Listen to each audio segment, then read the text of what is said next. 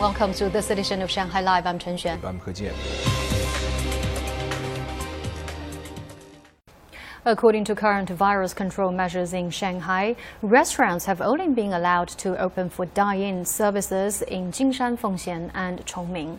But are these establishments following the rules? Song Wenqing has more. During lunchtime in Bailian Shopping Mall, many customers were waiting outside a restaurant. Its capacity has been restricted to fifty percent, and the restaurant has put signs on half of its tables to show they cannot be used. I feel safer as customers will be further apart, and it should avoid droplet transmission. Inside the shopping mall, forty restaurants and eateries have resumed dine-in service.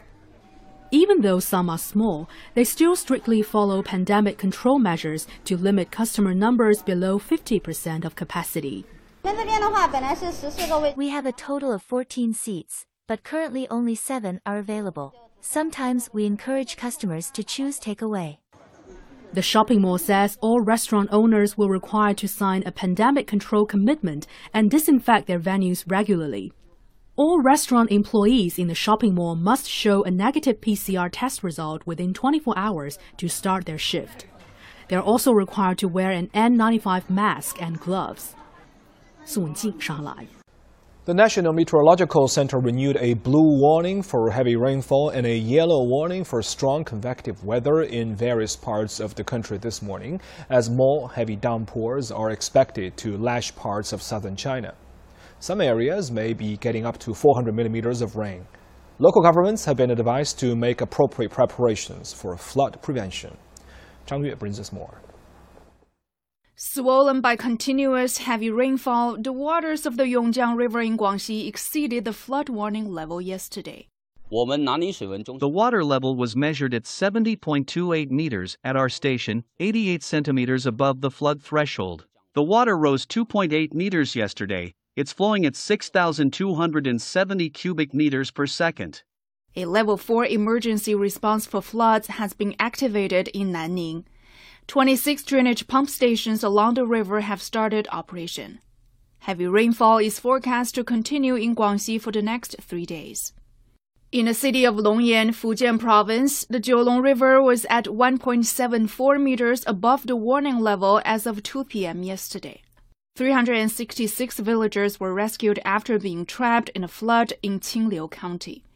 Fujian is maintaining a level three emergency response posture as the rain continues to fall.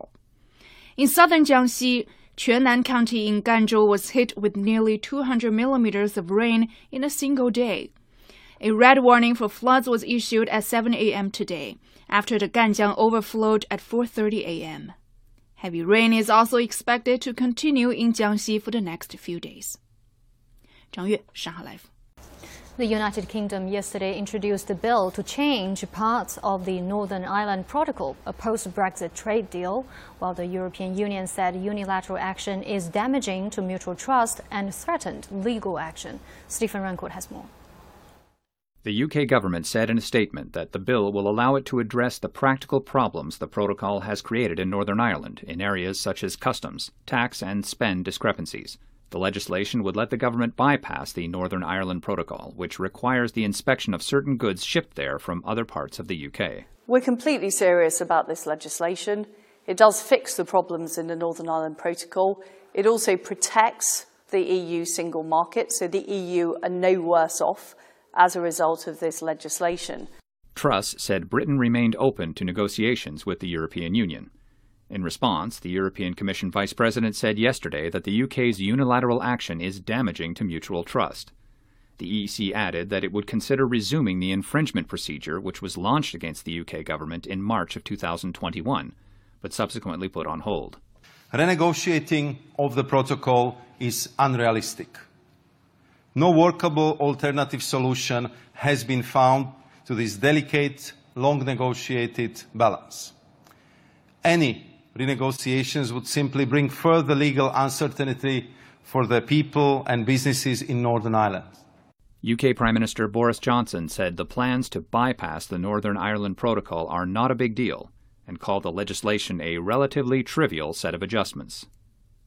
Stephen Rancourt, Shanghai Live.